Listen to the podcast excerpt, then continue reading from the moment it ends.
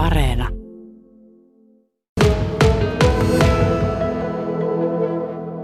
Se on aika vaarallista sille riippuu, että osaako siellä ja miten kauan sitä on tehnyt ja tälle, että siellä voi kyllä satuttaa itsensä, mutta voi sillä silleen turvallisestikin laskea, kunhan vaan pysyy niissä omien taitotasojen niin kuin, niitä rajojen sisällä.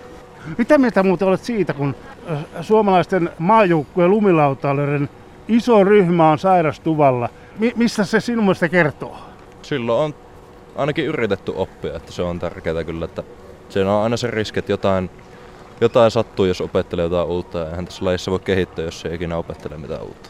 Silloin on treenattu kovasti ainakin. Minkälaista laskettelua Lähinnä Teet. tuossa, sitä sanotaan parkkilasketteluksi, että siellä on noita hyppyreitä ja reilejä ja muita obstakkeleja, niin niitä me täällä laskettaa suurimmaksi osaksi. Ne on ihan okei kunnossa tänä vuonna, että tänne tuli semmonen ryhmä tuolta Keski-Euroopasta rakentamaan tämän, niin siellä kelpaa lasketella.